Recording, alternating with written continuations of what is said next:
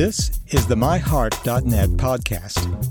This show is produced by Dr. Philip Johnson in conjunction with VitalEngine.com. Please welcome your host, Dr. Alain Bouchard, of Cardiology Specialist of Birmingham, Alabama, at St. Vincent's Medical Center, part of Ascension. Welcome to our podcast, Cardiogenic Shock, Part 2. Um, my co host is Dr. Mustafa Ahmed, Director of the Interventional and, and Structural Program at the University of Alabama in Birmingham. And our special guest today is Dr. Jason Guichard, who is an advanced heart failure specialist at Prisma Health in South Carolina. Gentlemen, well, let's talk now about the um, ECMO. Uh, Jason, would you mind maybe de- defining for us what it, what is ECMO? What are how does it work? The different types of ECMO that we have, and and uh, so we could really kind of uh, see how it supports you know the circulatory system. So ECMO is a very kind of trendy an acronym. Um, it stands it stands for extracorporeal um, membrane oxygenation. So um, kind of in the in the word is oxygenation. So you know, generally speaking, uh, it has an oxygenator, so it oxygenates the blood.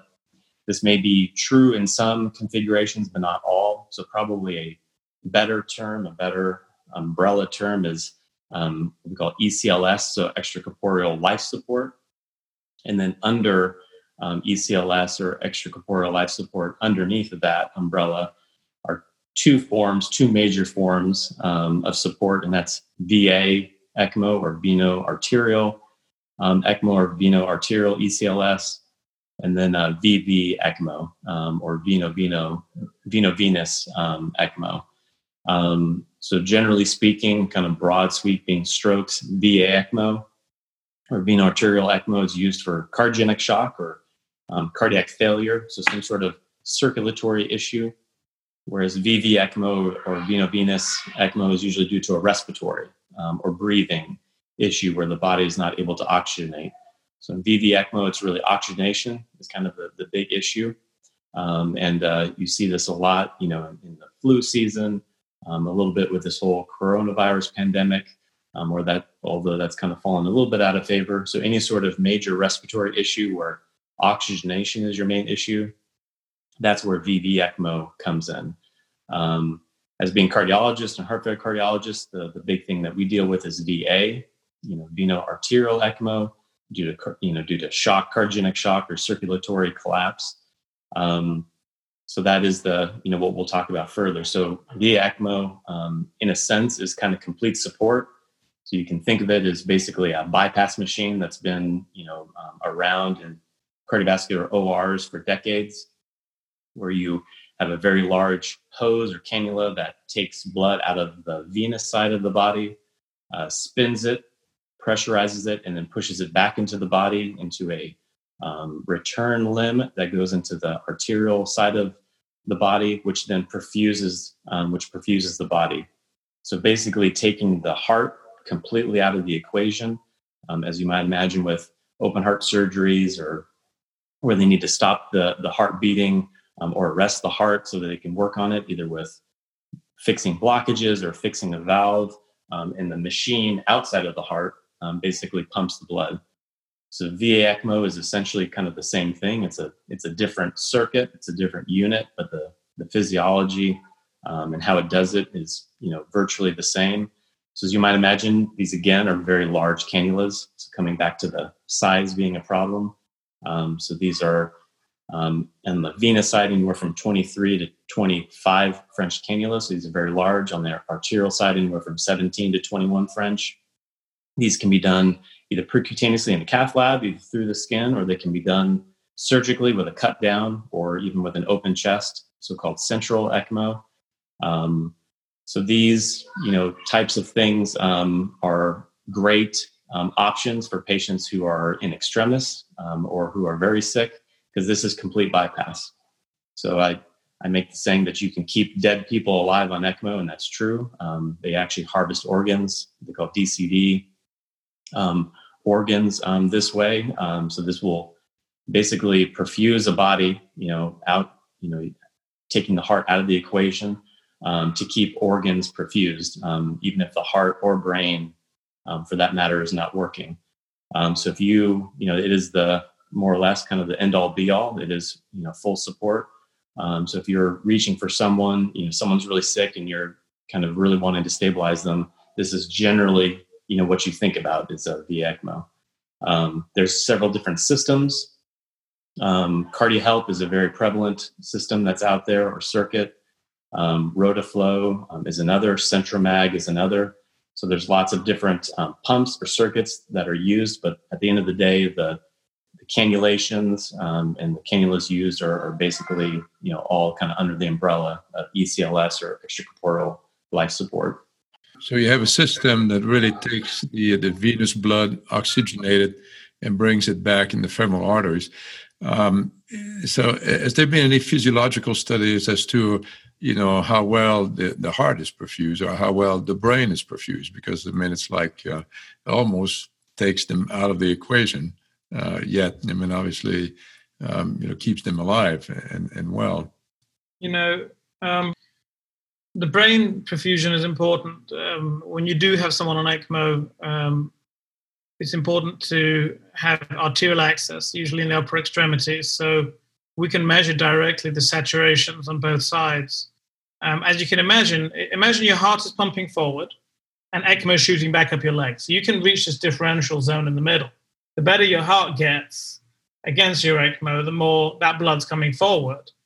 And then so you, the watershed zone can of move more down towards towards the leg to where the ECMO flows can get impeded. But if the oxygenated blood coming through the heart isn't adequately oxygenated, at that point we start, you know, you start worrying about um, the the perfusion going to the top of the head, particularly on the right hand side and the upper the the uh, extremities and the head and neck at that point. So you can measure on the right hand side, you can measure on the left hand side, you can keep SAT monitors on, you can keep keep a headset monitors on, and so there's a lot of ways of monitoring that continuously. There have been many cases on people on ECMO for extraordinarily prolonged periods of time, weeks to months to to more, who have managed to preserve neurologic function uh, throughout that time. And so, as long as de- attention to detail is kept meticulously, the uh, it's presumed that the blood which is getting back up there is, is, is oxygenated. Um, in terms of the heart itself, uh, ECMO does flow blood back up. And while technically the arteries can be filled, the place, the strain and stress placed on the heart is increased. So it's afterload. Usually, from a physiology standpoint, say we're talking about the device we were talking about before, like an Impella, that's taking blood out the heart, pushing it forward, and actually decreasing the stress and strain on the walls of the heart. ECMO is pushing that blood back up towards the heart and making it harder for the heart to pump forward. So it's actually increasing load. So different strategies are used in ECMO, whether that's the left atrial cannula, whether that's some kind of other strategy, unloading strategy, or whether it's drugs to try and pump the heart forward, are used to try and you know ensure some kind of forward flow, but also ideally to decrease the stress and strain on that. Um, heart recovery is harder in that setting when the strain is increased, and so it's not ideal for a very bad heart uh, to be on ECMO because it's although it's keeping vital things alive, it's not allowing the heart to kind of recover or, or pump forward. And that leads to a whole host of its own own complications. Uh, Jason, do you you have any thoughts on that? Yeah, you know, like um, I've stressed, you know, throughout this podcast, you know, there are pros and cons to every device. You know, there unfortunately is not a miracle device out there. Maybe there will be someday, maybe there won't. So every device has their pros and cons, um, their their goods and their bads, and it's weighing that you know with the individual patient and their underlying issues, um, and then of course where you think this is going. Um, I would say probably one of the biggest things with with um, um, VA, ECLS, or extracorporeal life support um, you have to be careful, you know, because like I said before, you can, you know, keep um, dead people alive on ECMO, and that can get you into very um, sticky ethical situations. So generally, you know, we like to, um, you know, reserve the ECMO for patients that have some sort of um, um, destination. So we use VA ECMO as a bridge, um, either a bridge to heart transplantation or as a bridge to heart and lung transplantation, as a bridge to recovery, as a bridge to durable mechanical circulatory support, which is the LVADs, which we talked about on the last podcast. Sometimes you can put people on um, as a bridge to decision, um, but we generally like to kind of minimize that because we never want to catch ourselves flat footed. We always want to have a direction where a patient is going to go or have a um, a bailout or a plan on the back end of the, the ECMO. So if someone doesn't have a destination, um, if someone is not a transplant candidate, if someone is not a, an, a durable LVAD candidate, um, if we do not believe that the patient is going to recover, then those would all be red flags to maybe shy away from from VA ECMO and maybe choose a different temporary device um, because some of these you know ethical issues can be um, can be difficult for families, can be difficult for providers, and doing your best, which is not always possible. Believe me, I've been I've had to have these very tough uh, conversations and these very tough ethical, ethical issues because you know you put someone on ECMO thinking one thing and unfortunately it didn't turn out that way and, and you're left with some difficult decisions. But the best that you can on the front end you know having a game plan for the patient you know if they are unable to come off ecmo is probably one of the most important things um, about ecmos deciding to put them on um, and uh, uh, making sure that you're you know making an informed decision and that the the patient, the family, um, are um, have reasonable expectations and are aware of the decision making as well. So this is obviously a very tough decision. It's not one man's decision or one woman's decision. Uh, can you give us maybe an idea of what is your ECMO team composed of? And um, you know, so obviously you have all these kind of issues that you have to discuss. Who composes your team in your facility? So a large team, multidisciplinary, that meets off. And in each case, um, you really want, you know, this is a topic of ongoing discussion at our institution, but you really do want to have as much of that team involved in the initial decision to go on into ECMO as possible. Sometimes it's very hard because you have someone that's just lost a pulse immediately in front of you.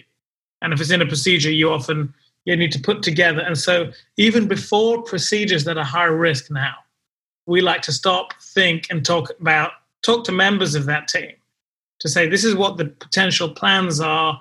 Do we think there's a bailout or not? Do we think there's a recovery chance? Do we think there's a plan B? Um, and what does everyone think on this? So, so, who does that team involve? So there's ECMO specialists that we have, usually one uh, kind of heart failure surgeon or a and or and a critical care cardiologist, so a cardiologist that's been trained in critical care, or of course a heart failure specialist that's had training in ECMO, someone like a advanced heart failure like Jason, who's who's who's had dedicated training and experience in managing that. And then you'll have interventional cardiology that often get involved, particularly from a procedural or the ECPR standpoint, to go ahead and be available and talk about strategies to go and do that. And then we'll have the pulmonary component of the ECMO team, the pulmonary specialist that's also trained. So our ECMO team at UAB actually comprises all of the above. Um, at any one time, there's one of those critical care cardiology or pulmonary people. There's a heart failure surgeon or heart failure specialist. There's a, a surgical specialist, and then there's the perfusion team who will go ahead and uh, and put all that together. I'd say that's a that's an example of a very complex um, and multidisciplinary approach, uh, it can be done successfully, I'm sure, in places without all that, um, as long as there are very well versed teams of specialists. And then the nursing, you know, when you make the decision to go on ECMO, you make the decision to go and do one to one ECMO specialist nursing at the bedside and people that are well trained in dealing with that also. Yes, we're very similar. So we've kind of broke it down into kind of three main things that the patient needs. So the you know the patient, you know, we have a, a cannulator um, that is part of the rounding team. So someone that manages the access site.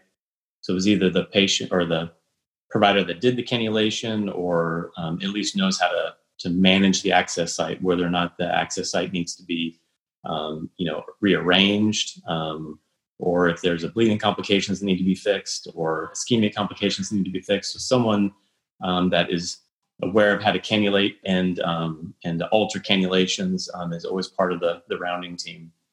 Um, the second part is kind of the the patient management side of things. So someone to manage um, the circuit itself um, is uh, always on the the rounding team. And then the third or uh, the third out of four would be kind of the overall patient management. So if the patient's on the vent, if the patient needs antibiotics, so kind of your critical care person, pulmonary critical care would fit that bill. And then, of course, like I was talked about before, is the ECMO specialist. So this is the RN or perfusionist that is at the bedside that um, manages the kind of minute to minute, hour to hour um, um, aspects of the uh, of the circuit. So those four people kind of form the core group of um, people that you know manage the patient as a whole. Um, you know, we have overlap between those. You know, some of our CV surgeons, you know, they cannulate, but they also can manage the circuit. Some of them can't. You know, some of our pulmonary critical care people want nothing to do with the circuit and we'll do the, the critical side of things. Um, and we'll need a, either a cardiologist or a heart failure cardiologist to manage the circuit. So based on patient on people's training and comfort levels, there's a little bit of overlap and maybe even sometimes some redundancy with those four, um, you know, four areas. But regardless, you know, all four of those areas need to be addressed um, and managed um, each day, you know, for for each ECMO patient. You know, this is is particularly important because the list of complications of these mechanical circulatory support devices is is is bigger than the list of potential benefits. So let's talk about that. What are the complications, Mustafa? Okay, so you know, let's start with access. So you're going in and you're placing the device, often through the leg or the arm, and you have to ensure is adequately suited to have that device. Otherwise, you're going to compromise blood flow to the leg. So ischemia of the limbs, whether that's the upper limb, the lower limb, not getting enough blood supply uh, can can result in loss of a limb, and so that needs to be managed well with with consideration of placement of vascular input or consideration of routine uh, consideration of what we call distal perfusion devices. So things that circuits that can go and address what's going on in the leg. But a lot of that can be just attended to by just knowing how big it is beforehand and having an adequate plan and site selection and size selection of the, of the device.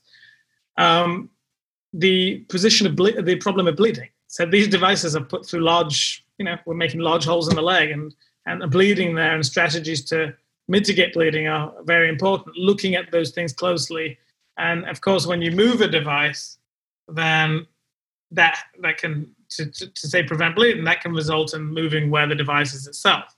So that's that's that's another bleeding, another issue.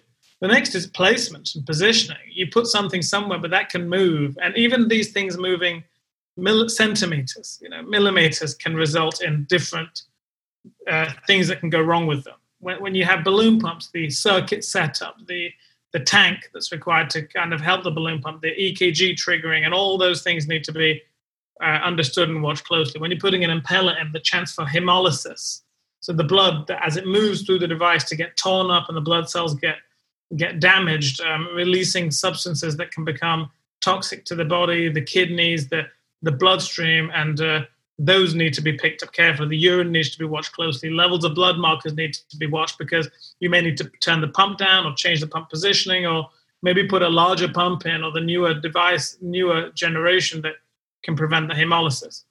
When it comes to ECMO and all the rest of it, you know, perfusion to the not just the lower extremities but also the brain needs to be ensured, and and that needs to be watched closely. And that's why this team of specialists that's watching this thing needs to be able to watch all this like a hawk and activate the appropriate input. And the more people you have in your team that are well versed with not just noticing but talking through these often several times a day, and then coming up with strategies to mitigate these.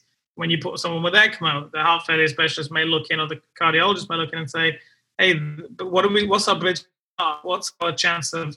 What's our way to ensure that the heart is being adequately cared for, even though the body is? What is our strategy to try and come off those things? Because if those aren't all paid meticulous attention to, the list of complications which we just mentioned can continue to grow no, that was a very exhaustive um, um, discussion about all the complications and all the things we need to think about, um, really on a daily basis, if not a, a twice a day basis. Um, because one of the things that will, you know, kind of um, undo all the good that you try to do for a patient is the complication. um, especially limb ischemia or stroke. You know, those are things that are difficult to, to take back and very difficult to come back from. So your mortality, you know, increases substantially whenever there's a limb complication um, or whenever there's a stroke. So, you know, being very mindful of you know complications and, and being quick to uh, address them is critically important. And sometimes, right, Jason, these can get very complicated. For example, you've got a patient, you're on a ECMO or an Impella, you suddenly develop a condition known as, you know, heparin-induced thrombocytopenia. Uh, your platelets are going low, but you can't really thin the blood more. But you, so you need to make decisions on how thin to keep blood. But then you need to use different and stronger agents to do that. Which and then you can have a whole host of bleeding complications or strokes that are associated. So you need to watch the neurologic function very closely. I mean, it's amazing how you know you get into the field and and you start managing these patients. Then you know even after a number of years experience, there's not a single week you're not rounding on an ECMO patient now where you're not learning something new, and that experience is important now. You know as new people are trained to to ensure they don't make the same mistakes that, that a lot of us people have had made for you know years. So that's my next question. Let's say you know uh, from the point of view of the patient and the family, uh, you know what does it mean to be on ECMO? I mean, uh, can can you move? Uh, you know, there is all the, the positions, you know, to kind of help the lungs. Uh, what kind of medications do I need, you know, while I'm on ECMO? Um, how do I look like, you know, uh, when I'm on ECMO? Uh, do, do are my kidneys functioning all right, or am I going to need some, you know, uh, renal kind of therapy? Uh, what does it mean as for a patient's perspective? Yeah, that's a, always a great question and and also very hard to answer. Um, so, what it is from a patient perspective, we can go from moving. Um, a lot of the moving ability is going to be largely dependent on your cannula configuration, is what we call it. So whether or not you have, you know, tubes in your legs, do you have tubes in your chest, do you have tubes in your in your neck? A lot of the the decision and comfort level with ambulation or moving um, is largely dependent on where where the tubes are connected. Obviously, if you have a lot of tubes in your leg, you know, walking would be problematic. Even sitting up would be problematic. Um, but if you have tubes kind of uh, above the shoulders or in your neck, then sometimes getting up and, and walking um, is uh, actively encouraged. So a lot of it depends on um, the, the cannula configuration um, and exactly what caused you know a patient to be on ECLS um, to begin with. Um, as far as other things that may be added to a patient, you know these patients are very sick. So as you might imagine, having kidney damage requiring dialysis is always a possibility. Um, being on multiple drips, whether they be antibiotics um, or other kind of vasoactive substances um, to keep your blood pressure stable, are always a possibility. So, generally, it can be quite intimidating uh, being in a, a room in a patient with ECMO because there's lots of machines, lots of beeping, maybe even a ventilator, depending on if there's um, lung compromise or respiratory um, or not. So it can be quite overwhelming for for a, a family um, and a patient. Um, but just rest assured that all those things are needed um, and all there to help kind of support the patient through this very difficult process. Um, but it can definitely be overwhelming from a patient and family perspective um, at the beginning. Also, you know, from a patient's perspective, how do you know whether I'm doing better? Uh, Mustafa mentioned a little bit about that earlier on, you know, how do you know um, that, uh, you know, obviously you mentioned you could stay on ECMO several weeks, even sometimes even months.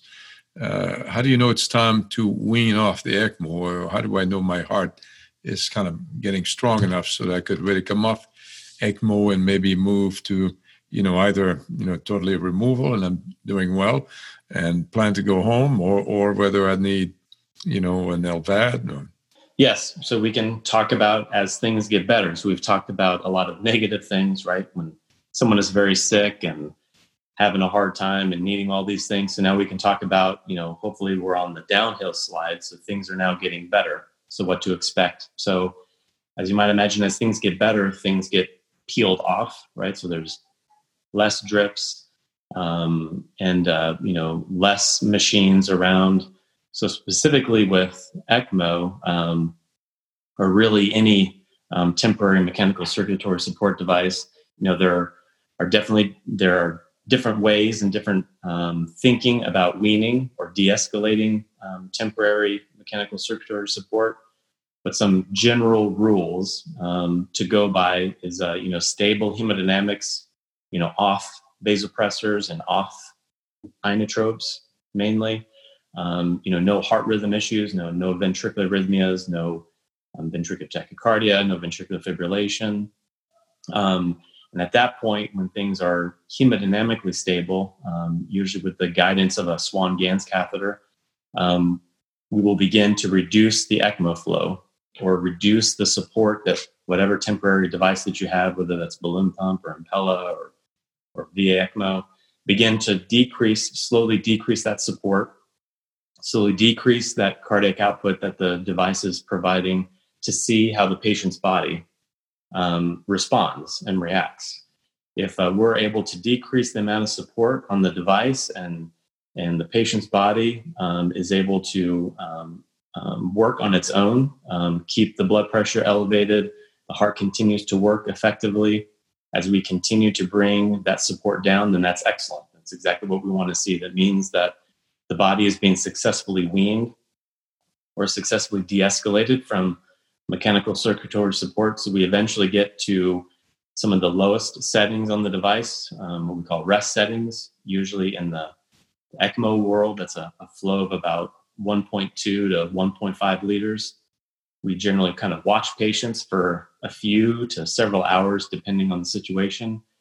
And if on that lowest level of support, or or what we call P2, we're setting on P2 for Impellas, um, and if the patient, blood pressure and hemodynamics um, and uh, drip requirements stay stable and everything appears well and that the patient has improved or recovered, then at that point we would consider um, um, either decannulating, so taking out the ECMO cannulas, or removing the impella, or removing the temporary mechanical circulatory support devices that were initially placed to support the patient. Another metric that's often used um, that I actually find very helpful is the cardiac power output, which we have talked about before.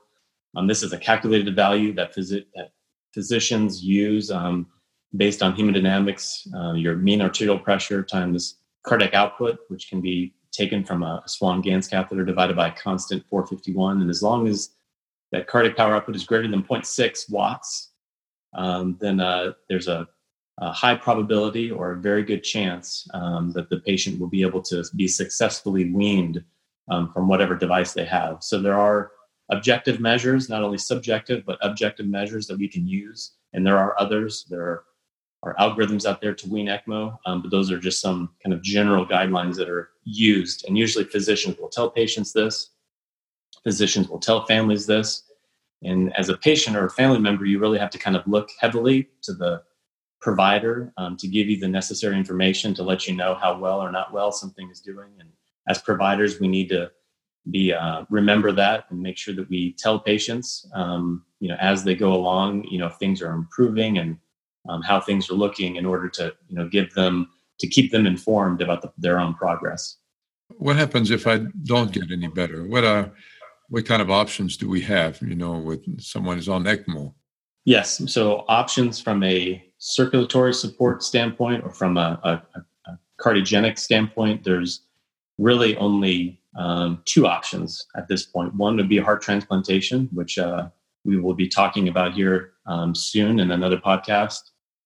And then the second would be um, LVAD or durable mechanical circulatory support or LVAD, LVAD, which we talked about in the previous podcast.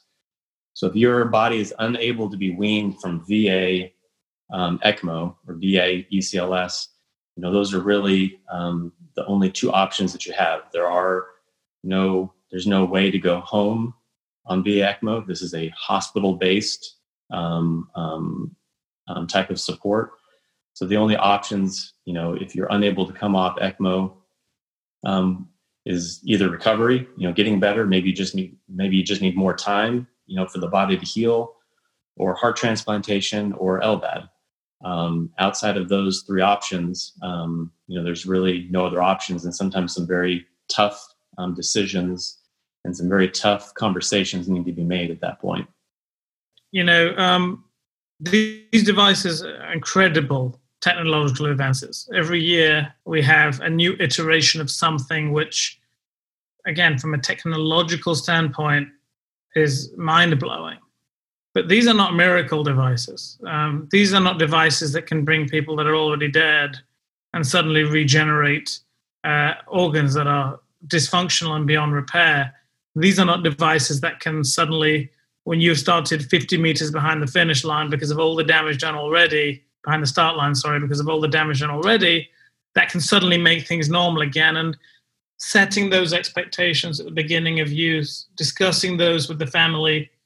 We just talked now about you know what the, the, the painful nature of some of the decisions to come off support, but really the best way to address this is a very realistic and um, transparent approach up front when even using these things. And just because these technologies are available um, does not mean we should be using them in, in, every case we can. Putting a device in, to me, is arguably the easiest part of uh, of doing this. The thoughtful nature of the entire process, the complexities and an understanding of that, that's much harder to do, and that is the key actually to successful use of this. And as we talked about, hopefully the next ten years sees a movement towards enhanced data collection uh, you know, initiation and completion of trials, and leaves us in a position where, along with the technological advances and the tech and the training of people that can put in and run these devices, we know who to use them in, who not to use them in, and can just lead to much more successful outcomes that can help a lot more people without many of these complications. Very well said. Thank you, Dr. Ahmed. Well, after all, you know, these uh, mechanical circulatory devices are there to let the heart muscle rest and heal. Um, yeah. Dr. Ahmed, uh, Dr. Uh, uh, Dr. Guichard, I want to thank you very much for you know taking the time and discussing this devices and support for our patients. Thank you. To learn more from our team of cardiologists, please visit us at myheart.net. You can also follow us on social media by searching myheart.net on Facebook and Twitter. And be sure to subscribe to this podcast so you don't miss our next episode.